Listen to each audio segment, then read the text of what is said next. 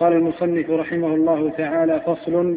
وقد دخل فيما ذكرناه من الإيمان بالله الإيمان بما أخبر الله به في كتابه وتواتر, وتواتر عن رسوله وأجمع عليه سلف الأمة من, من أنه سبحانه فوق سماواته على عرشه علي على خلقه، وهو سبحانه معهم أينما كانوا يعلم ما هم عاملون، كما جمع بين ذلك في قوله: هو الذي خلق السماوات والأرض في ستة أيام ثم استوى ثم استوى على العرش يعلم ما يلج في الأرض وما يخرج منها وما ينزل من السماء وما يعرج فيها وما يعرج فيها وهو معكم أينما كنتم والله بما تعملون بصير.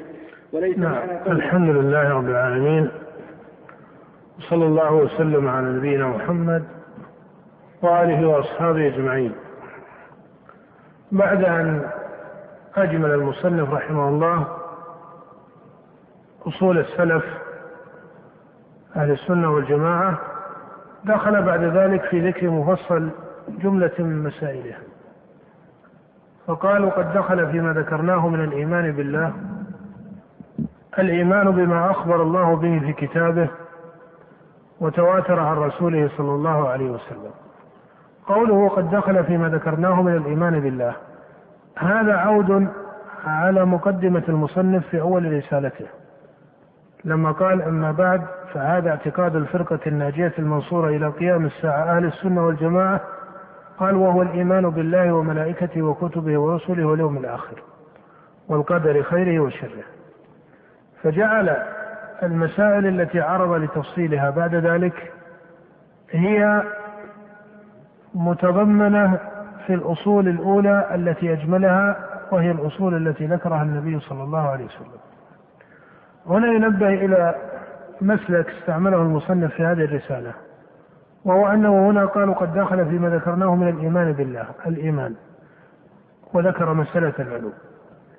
الأصول الأولى وهي الإيمان بالله وملائكته وكتبه ورسله واليوم الآخر والقدر خيره وشره.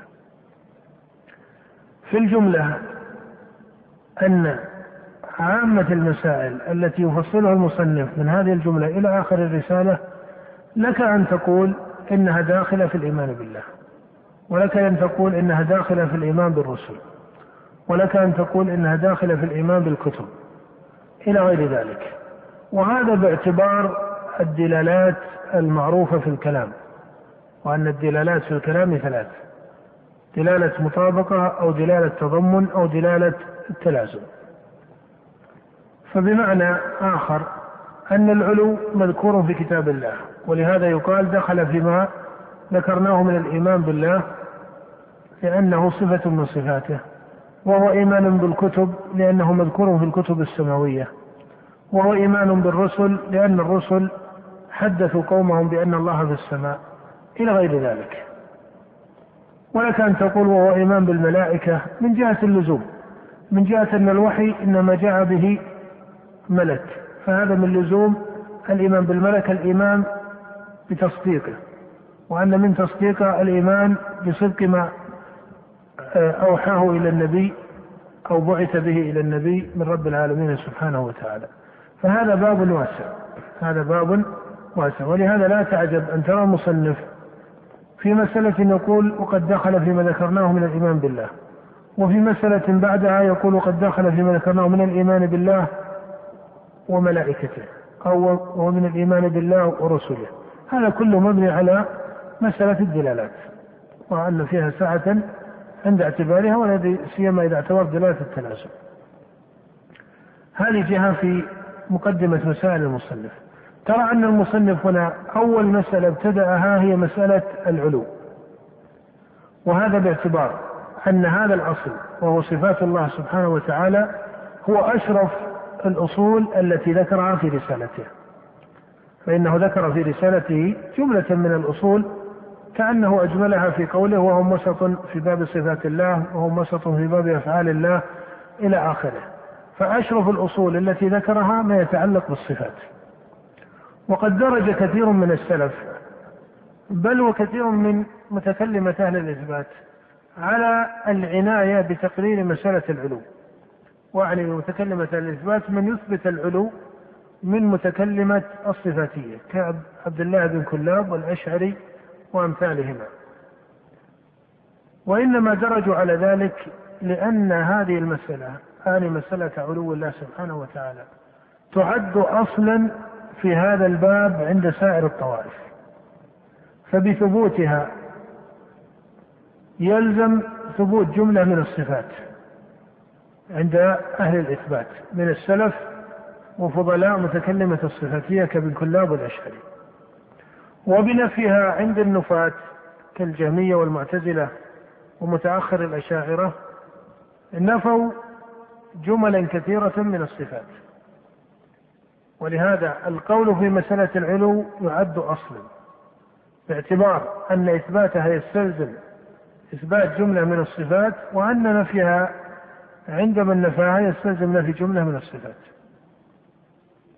ولهذا هي موجبة طردا وعكسا حسب المذاهب أو المذاهب التي ظهرت عند طوائف من أهل القبلة في هذا الباب، ولهذا عني السلف بها من هذا الوجه.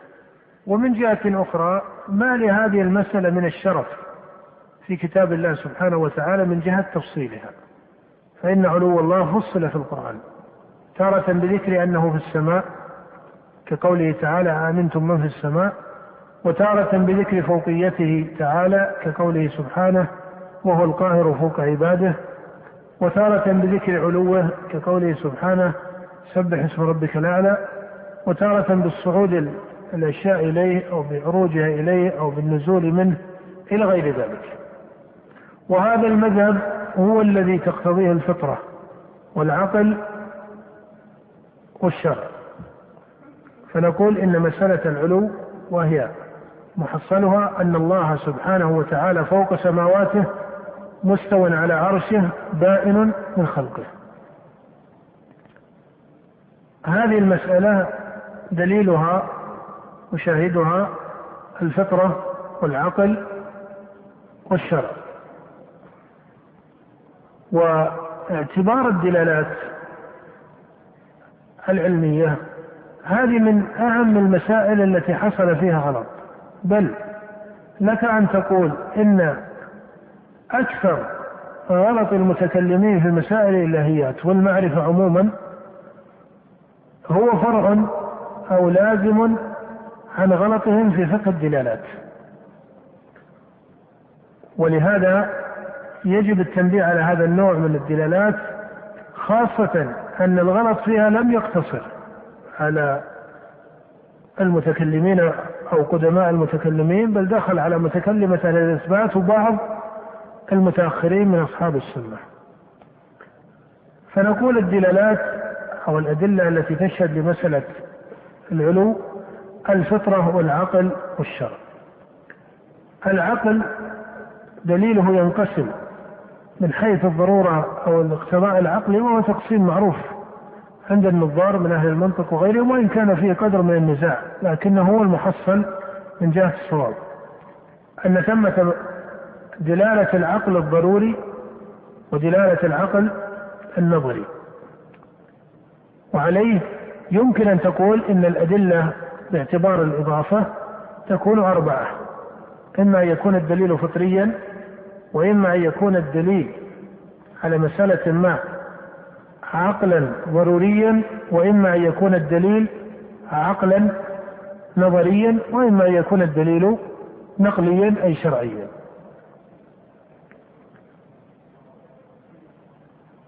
والأفضل أن لا يقال شرعي إنما يقال نقلي. لماذا؟ لأن كلمة شرعي يقابلها إيش؟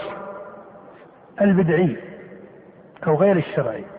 والعقل كما تعرف شاهد له, شاهد له الشرع، والله سبحانه لم يذم العقل في كتابه، لكن إذا قلت إنه نقلي بمعنى أنه منقول بمعنى أنه منقول فهذا أصدق فهذا أصدق أن تقول عقلي، أن العقل يقابله النقل أن العقل يقابله النقل هذا أصدق من كلمة شرعي، باعتبار أن العقل متضمن في الشرع، ولكن العقل ليس نقلا، إنما هو اقتضاء إدراكي، قد يكون هذا الإدراك ضروريا وقد يكون هذا الإدراك إيش؟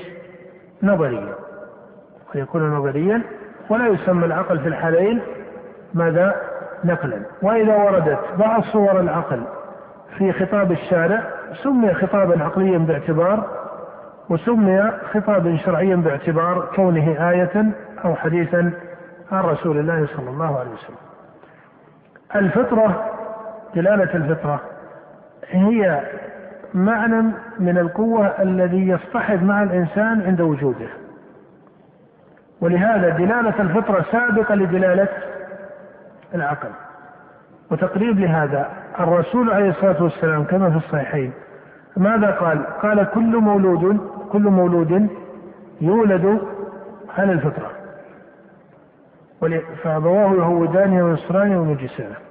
يولد على الفطرة أي على الإقرار بالتوحيد. وهنا يقول أهل العلم أن التوحيد الربوبية مثلا فطري، لأن الرسول عليه الصلاة والسلام قال: كل مولود يولد، مع أن المولود عند أول ولادته لا يتمتع لا بالعقل الضروري ولا بالعقل النظري، لأن قوة العقل لم تتكون عنده والإدراك، أليس كذلك؟ فدل على أن مسألة الفطرة هي قوة من المعنى الوجودي في النفس الثابت عند الخلق. كما أن الإنسان يولد وله يد، فهو يولد وفيه إيش؟ فطرة. قد يكون العقل لا يستطيع أن يفقه مدرك الفطرة أكثر من هذا، لكنه شيء قائم لكنه شيء قائم ولهذا قال عليه الصلاة والسلام: فأبواه يهودانه أو ينصرانه أو يمجسانه، مع أنه عند تهوده وتنصره أو يعني تمجسه يكون من قد شهد مدرك العقل، لابد. ولهذا لا يمكن أن الأبوين يهودان الصبي إلا بعدما يكون عنده التمييز العقلي، ليس كذلك؟ حتى يفقه أن هذا إسلام وهذا يهودية إلى آخره. فإذا هذا دليل الفطرة. عامة الأصول الشرعية هي إما أن تكون دلت عليها الفطرة، أو أن الفطرة عند ثبوتها تقتضيها. وفرق بين الجهتين: الجهة الأولى أن تكون الفطرة دلت على طلب هذا الأصل، الجهة الثانية أن تكون الفطرة دلت على قبوله عند طلب الشارع له، بمعنى أن الفطرة تقتضيه. ولهذا عامة التشريع الفطرة تقتضي طلبه ابتداء أو تقتضي قبوله عند طلبه. في الغالب أن عامة التشريع إذا قضى به الشرع فإن الفطرة إيش؟ تقتضيه ولا تنافيه. لكن ابتداء هل الفطرة تعين تفصيل مسائل الشريعة؟ لا، الفطرة ما يمكن تعين أن الصلوات خمس، وأن صلاة الضحى ركعتان إلى ثمان، وأن الظهر أربع إلى آخره. يعني الإدراك للتفاصيل التشريعية، نعم الفطرة تقتضي وتطلب التعبد لله كجملة، الخضوع لله كجملة، العدل، لكن تفاصيل مسائل العدل المالية هل الفطرة توصلها قبل وجود الشرع؟ لا.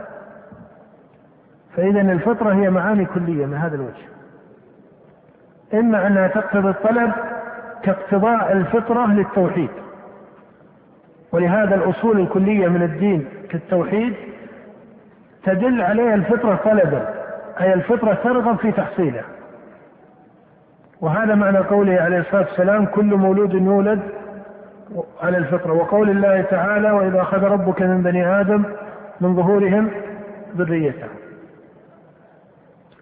وقد تكون الفطرة دون درجة الطلب، ولكنها تقتضي الموافقة والاقتضاء عند وجود الشيء تشريعا أو خبرا.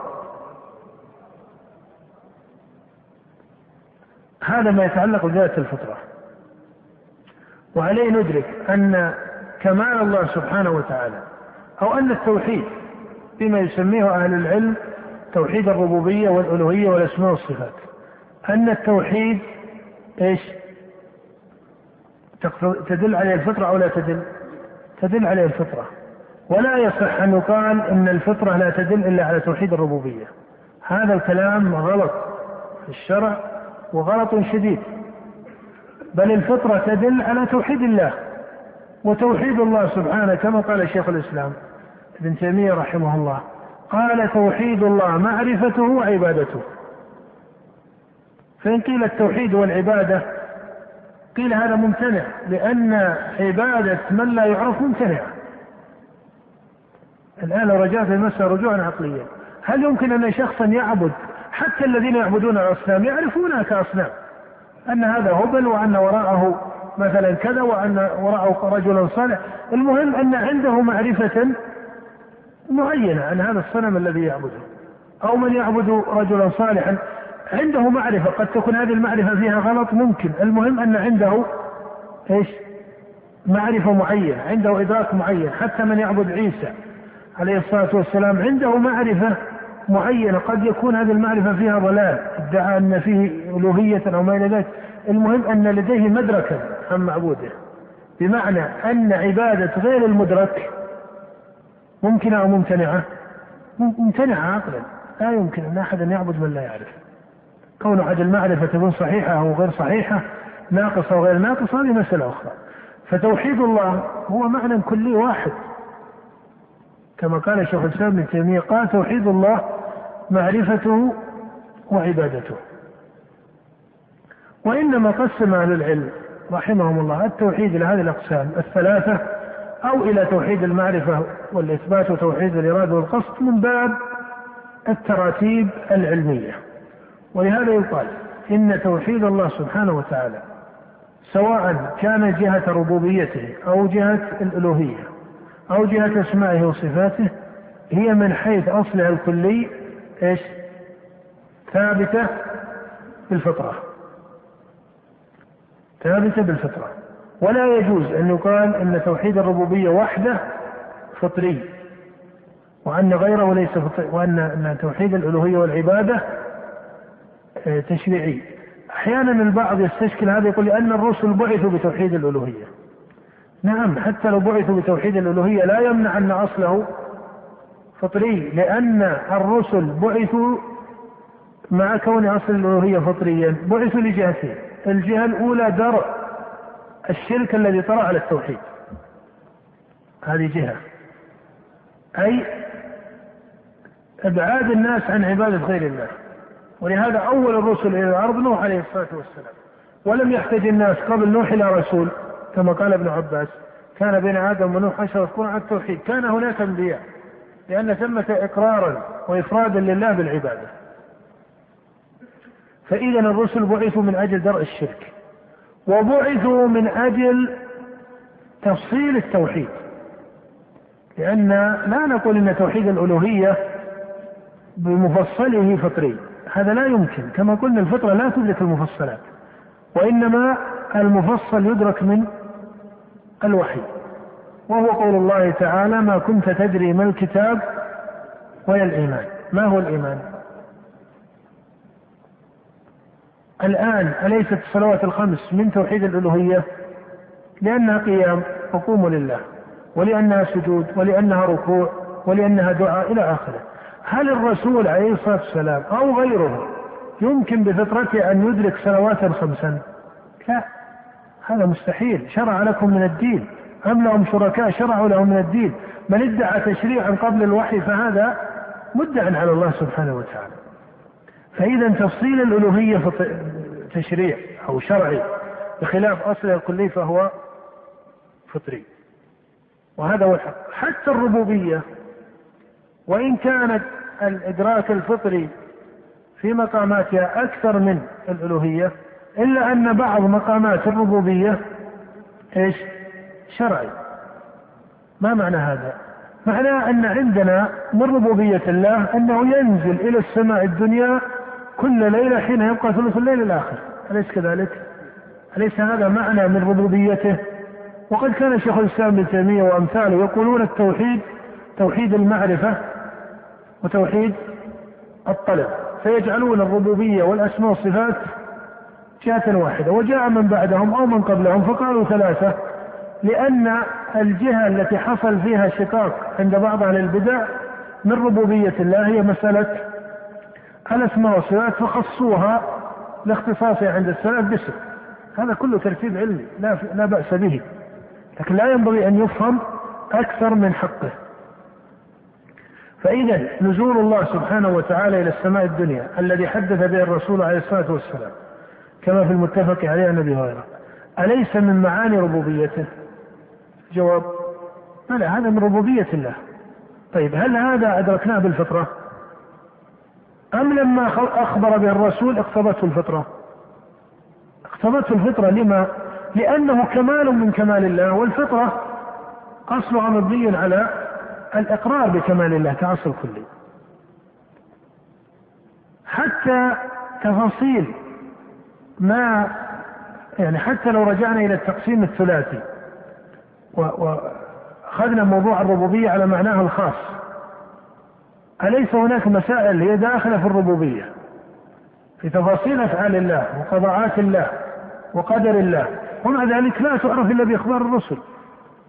من الذي يستطيع ان يعرف قبل خبر الرسول عليه الصلاه والسلام ان الله كتب مقادير الخلق قبل ان يخلق السماوات والارض بخمسين الف سنه؟ هل هذا الفطره تعلمه؟ لا. بل الكتابه ليست اصلا ضروريا لكمال الله سبحانه وتعالى، لولا ان الرسل حدثت بها بخلاف علمه سبحانه وتعالى.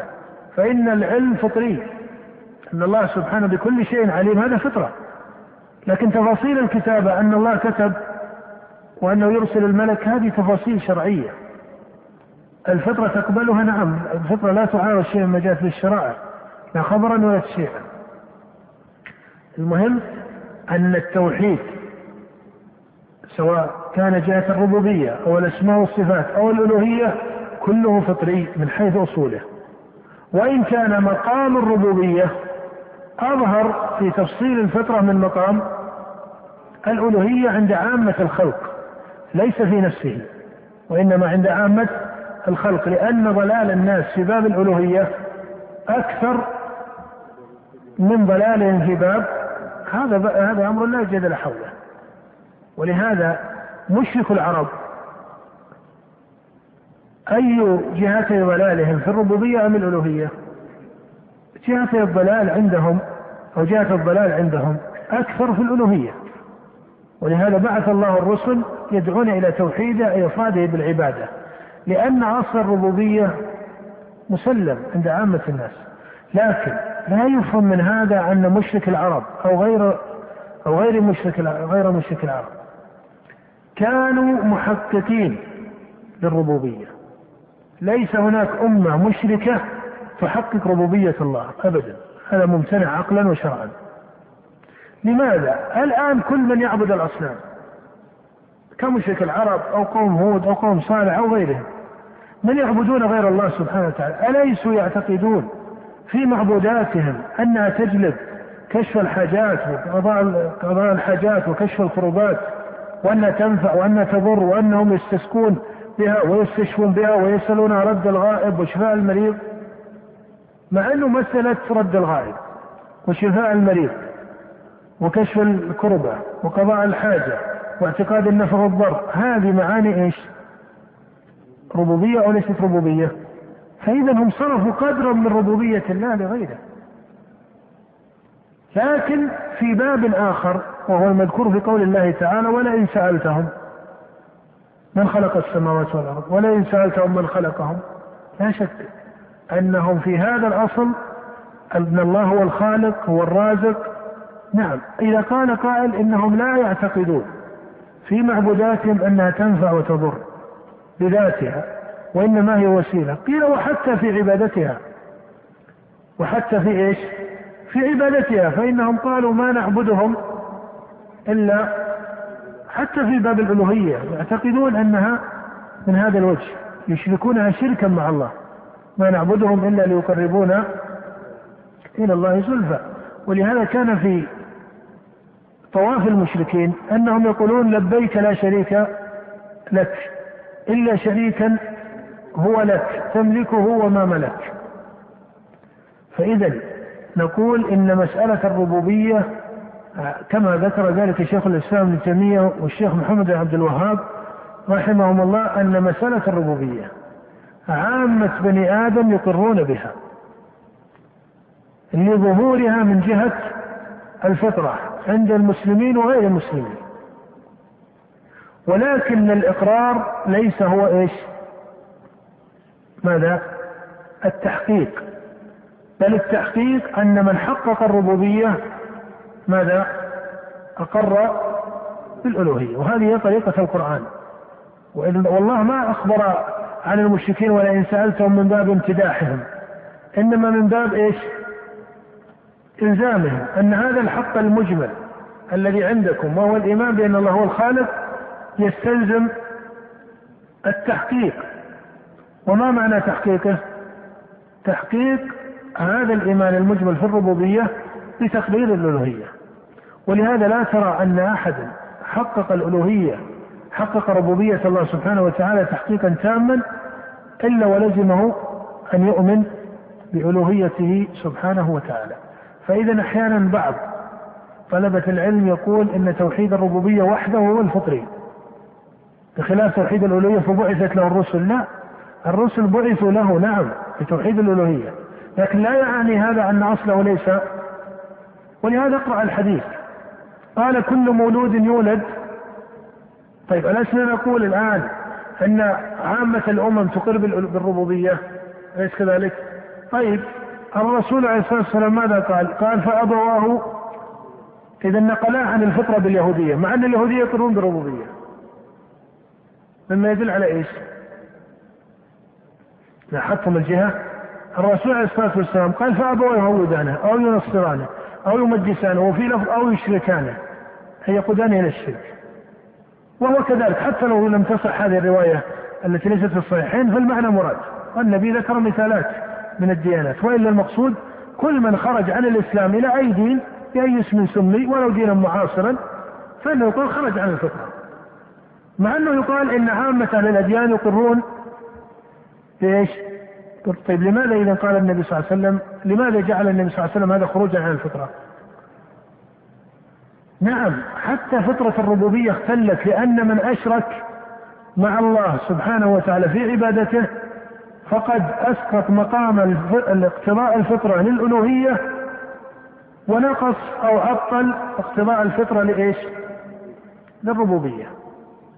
ولهذا نقول لا أحد يسلم من المشركين من النقص أو تعطيل بعض مقامات الربوبية. فنعم هم يحققون بعض أو, أو يقرون ببعض مقامات الربوبية كخلق السماوات والأرض وأمثالها، لكن عندهم تعطيل لمقامات أخرى كاستقسام بالأزلام، هذا من التعطيل لمقام الربوبية. ولهذا إذا قرأت في قصة إبراهيم عليه الصلاة والسلام في القرآن ماذا تجد في قوله؟ قال فإنهم عدو لي إلا إلا رب العالمين، أي المعبودات. طيب لما ذكر رب العالمين بماذا وصفه؟ وصف بمقام الربوبية أو الألوهية. أكثر الصفات التي ذكرها إبراهيم هي في مقام الربوبية، وإذا مرضت فهو يشفين، يطعمني ويسقين. وذكر إبراهيم عليه الصلاة والسلام مقام الألوهية والربوبية في آية واحدة، الذي خلقني إيش؟ فهو يهدين. هذا اقتضاء الربوبية واقتضاء الألوهية. فإذا هذا هو الصواب في هذا الوجه. وأحيانا البعض يقول إن, إن, إن الشرك لا يكون إلا، يعني قد يعترض البعض ويقول إن, إن, إن الشرك لا يكون إلا وجها في الربوبية. لا، هو الأصل كما ذكرنا أن من أشرك في ألوهية الله فلا بد أن يدخل عليه من الشرك في الربوبية. يكفي أنه يعتقد في معبوداته أنها تنفع وتضر، يكفي أنه يعتقد أنها تشفي.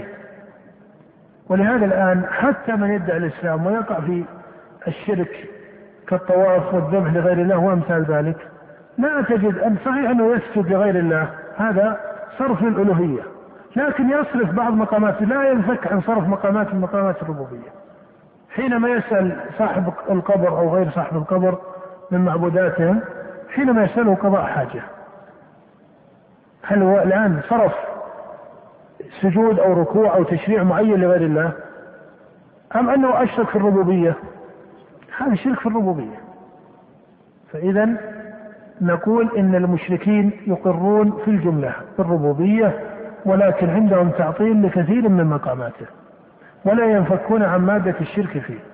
وأصل التوحيد ربوبية الله وألوهيته سبحانه فطرية، وتفصيلها شرعي.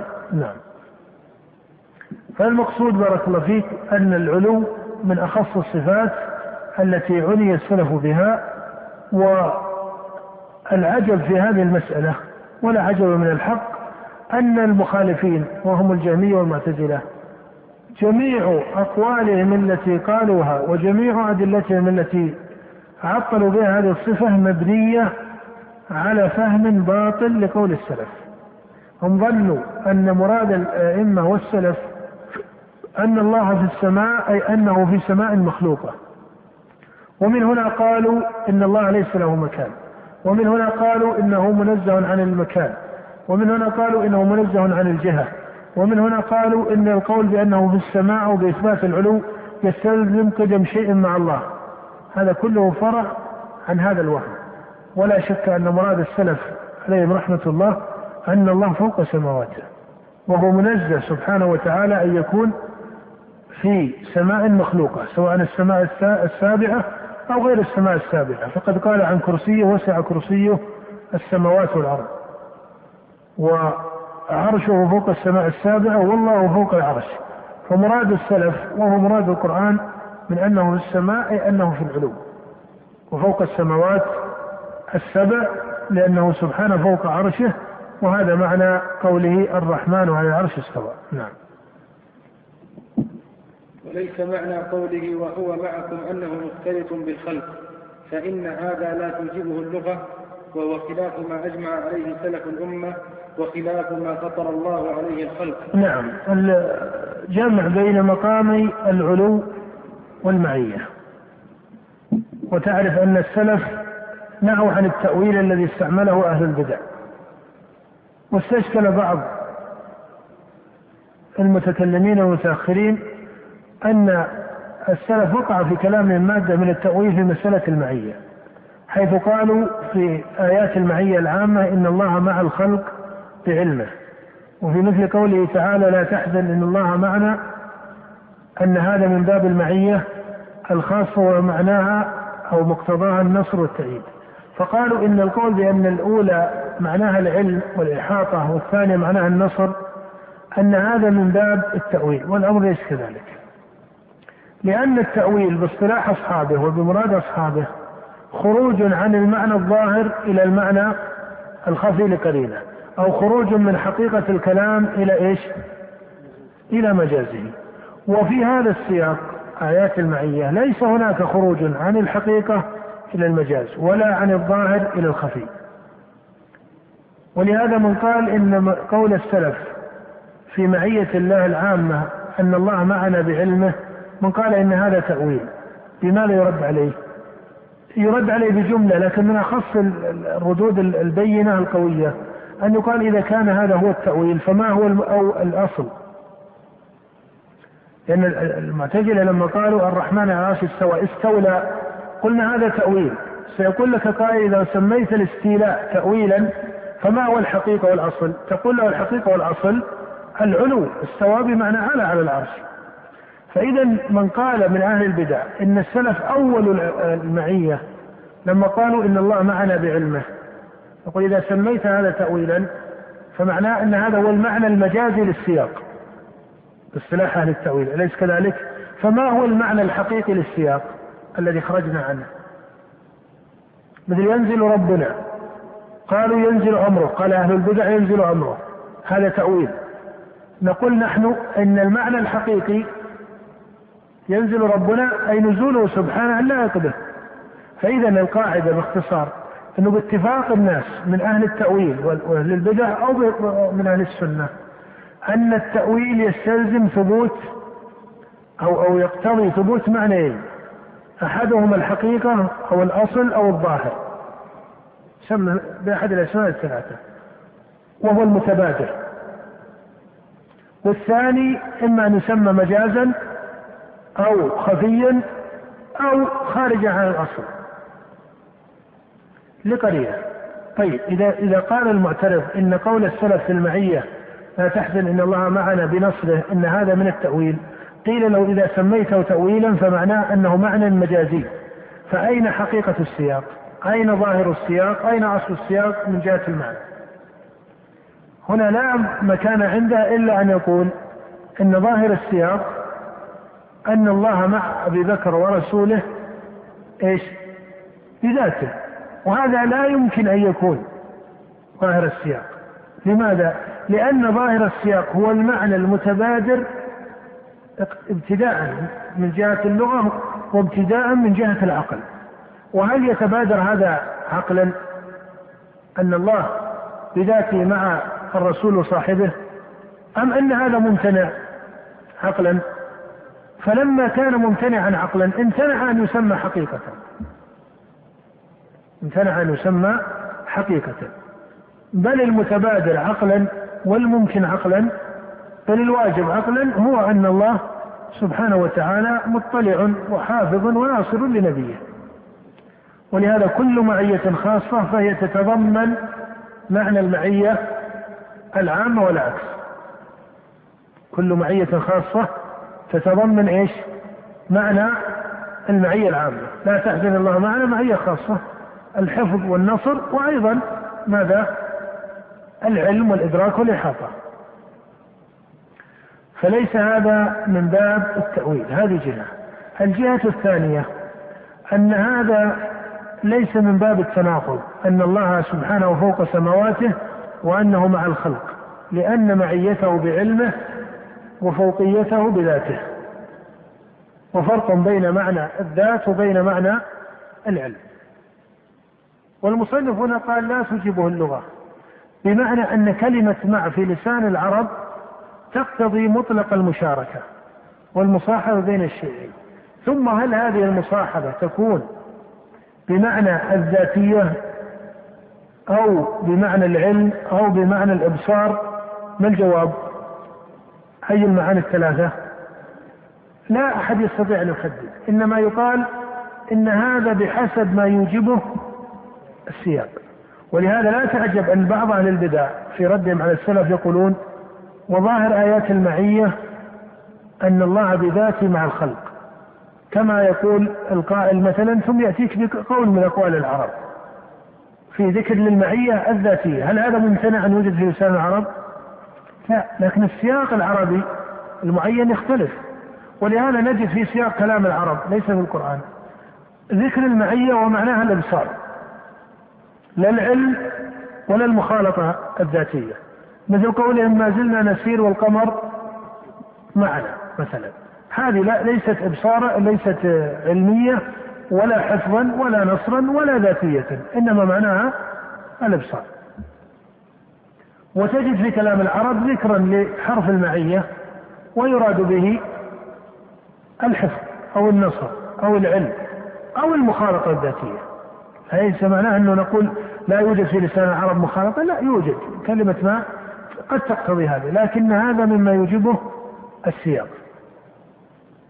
والمعية التي أضيفت إلى الله, إلى الله سبحانه وتعالى يمتنع أن يرد في مقامها مسألة الاختلاط والحلول، لأن الله منزه عن هذا.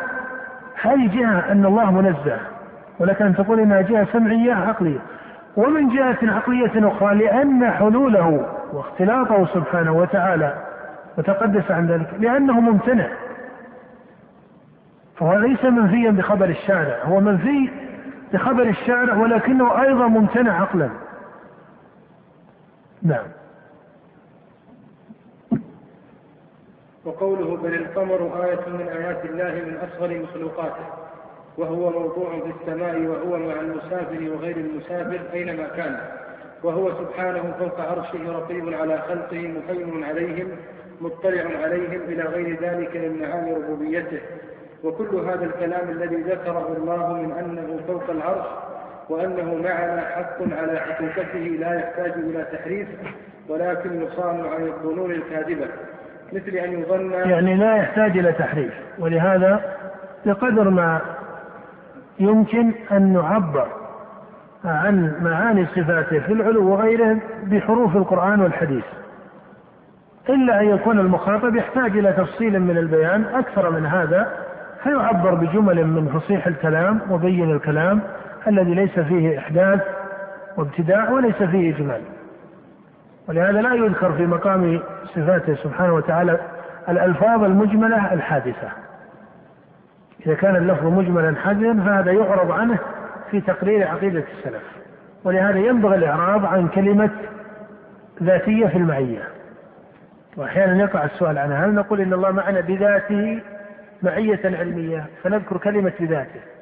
هذه على وفق قواعد السلف وقواعد الشرع والعقل ينبغي أن لا يكون فيها خلاف، لأن عقيدة المسلمين ولأن معرفته سبحانه يعبر عنها بأحرف الكتاب والسنة، وقد يبين مع حروف الكتاب والسنة حروف من فصيح الكلام الذي استعمله الأئمة وحتى لو لم يستعملوه، بشرط ألا يكون هذا الحرف الذي لم يرد في الكتاب وفي السنة، بشرط أن لا يكون إيش مجملا حادثا. وأنت تعرف أن السلف عندهم قاعدة أن الألفاظ المجملة الحادثة محل ذم عندهم، ولا يجوزون استعمالها في أفعال الله وصفاته، أليس كذلك؟ طيب، إذا رجعنا لكلمة ذاتية في المعية خاصة، وإلا تقول الله بذاته فوق السماوات، كلمة ذاتية آه ذات مضافة إلى الله على معنى الصفة أو الفعل أو الوجود نفسه، هل لها أصل في القرآن وفي السنة؟ الجواب لا. إذن هي حادثة. إذا ثبت معها المعنى الثاني منع استعمالها. ما هو المعنى الثاني؟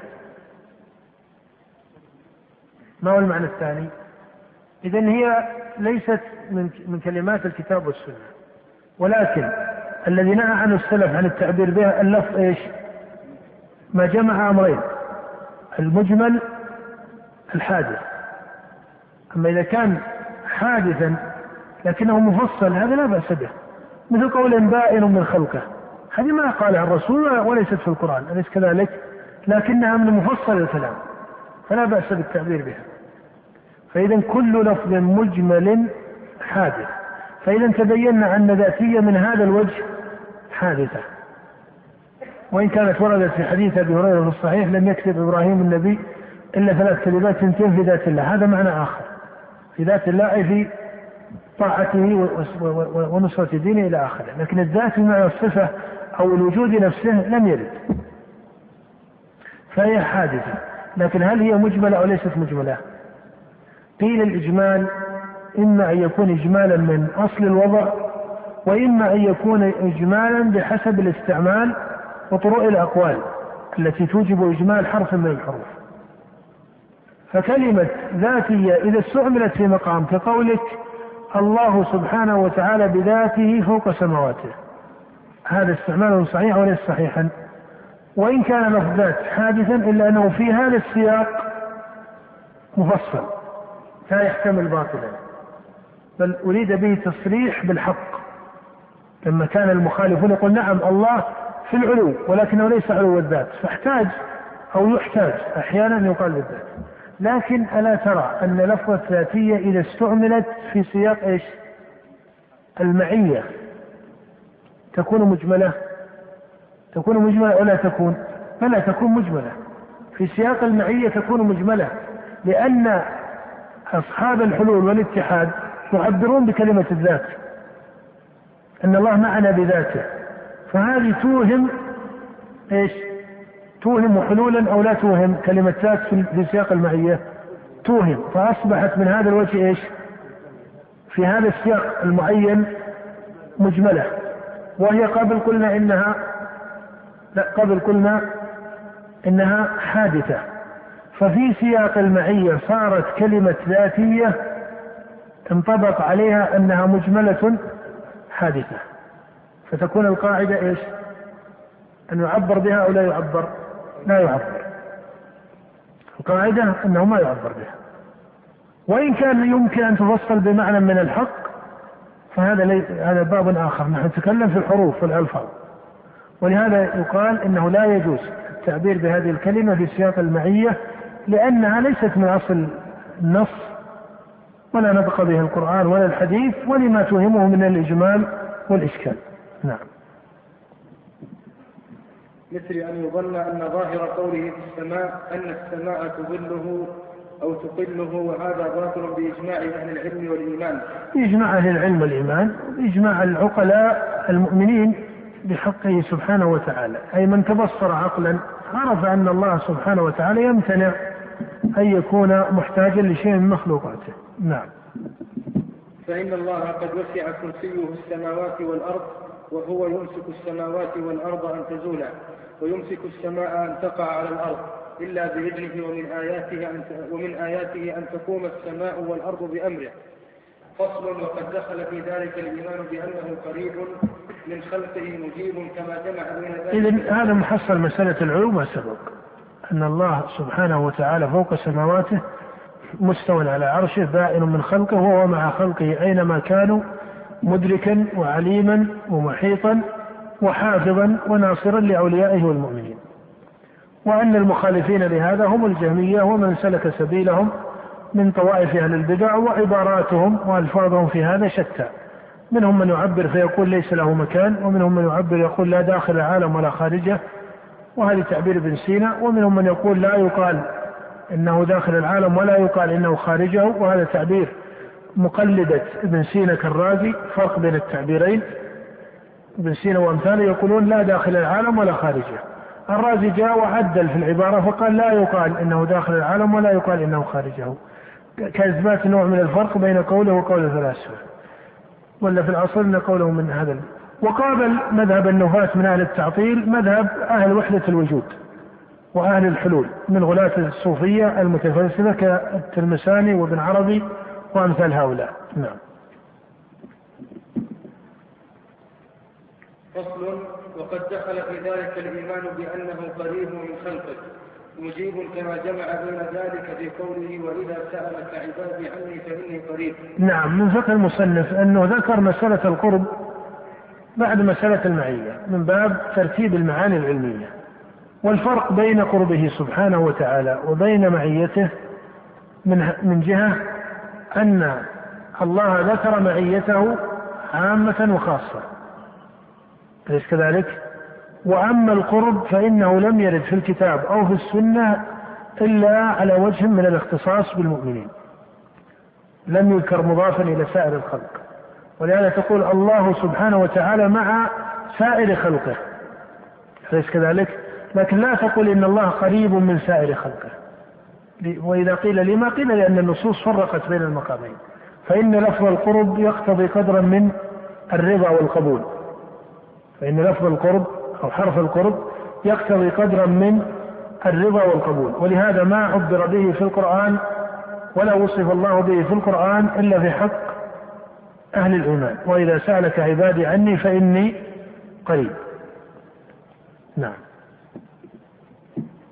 وقوله صلى الله عليه وسلم إن الذي تدعونه أقرب إلى أحدكم من عنق راحلته. نعم. القرب هنا من, من هذا الوجه هو قرب خاص.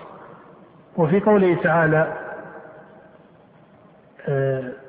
وإذا سألك عبادي عني فإني قريب، هذا باتفاق على العلم قربه سبحانه وتعالى، ويأتي ذكر القرب في القرآن ويراد به قرب الملائكة في قوله تعالى ونحن أقرب إليه من حبل الوريد. فهذا فيه نزاع بين أهل العلم، منهم من يقول إنه قرب الله، ومنهم من يقول إنه قرب الملائكة، وهذا هو الصحيح، وهذا هو الصحيح، لأن المقام هنا مقام عام وهو انتزاع الروح، وهذا ما عني شيخ الإسلام رحمه الله بتقريره، وأنه لا يصح أن يقال أن القرب هنا هو قرب الله، بل القرب هنا قرب الملائكة، وهذا هو الذي يقتضيه الأصل والسياق، هذا هو الذي يقتضيه الأصل في هذه الصفة ويقتضيه السياق. نعم.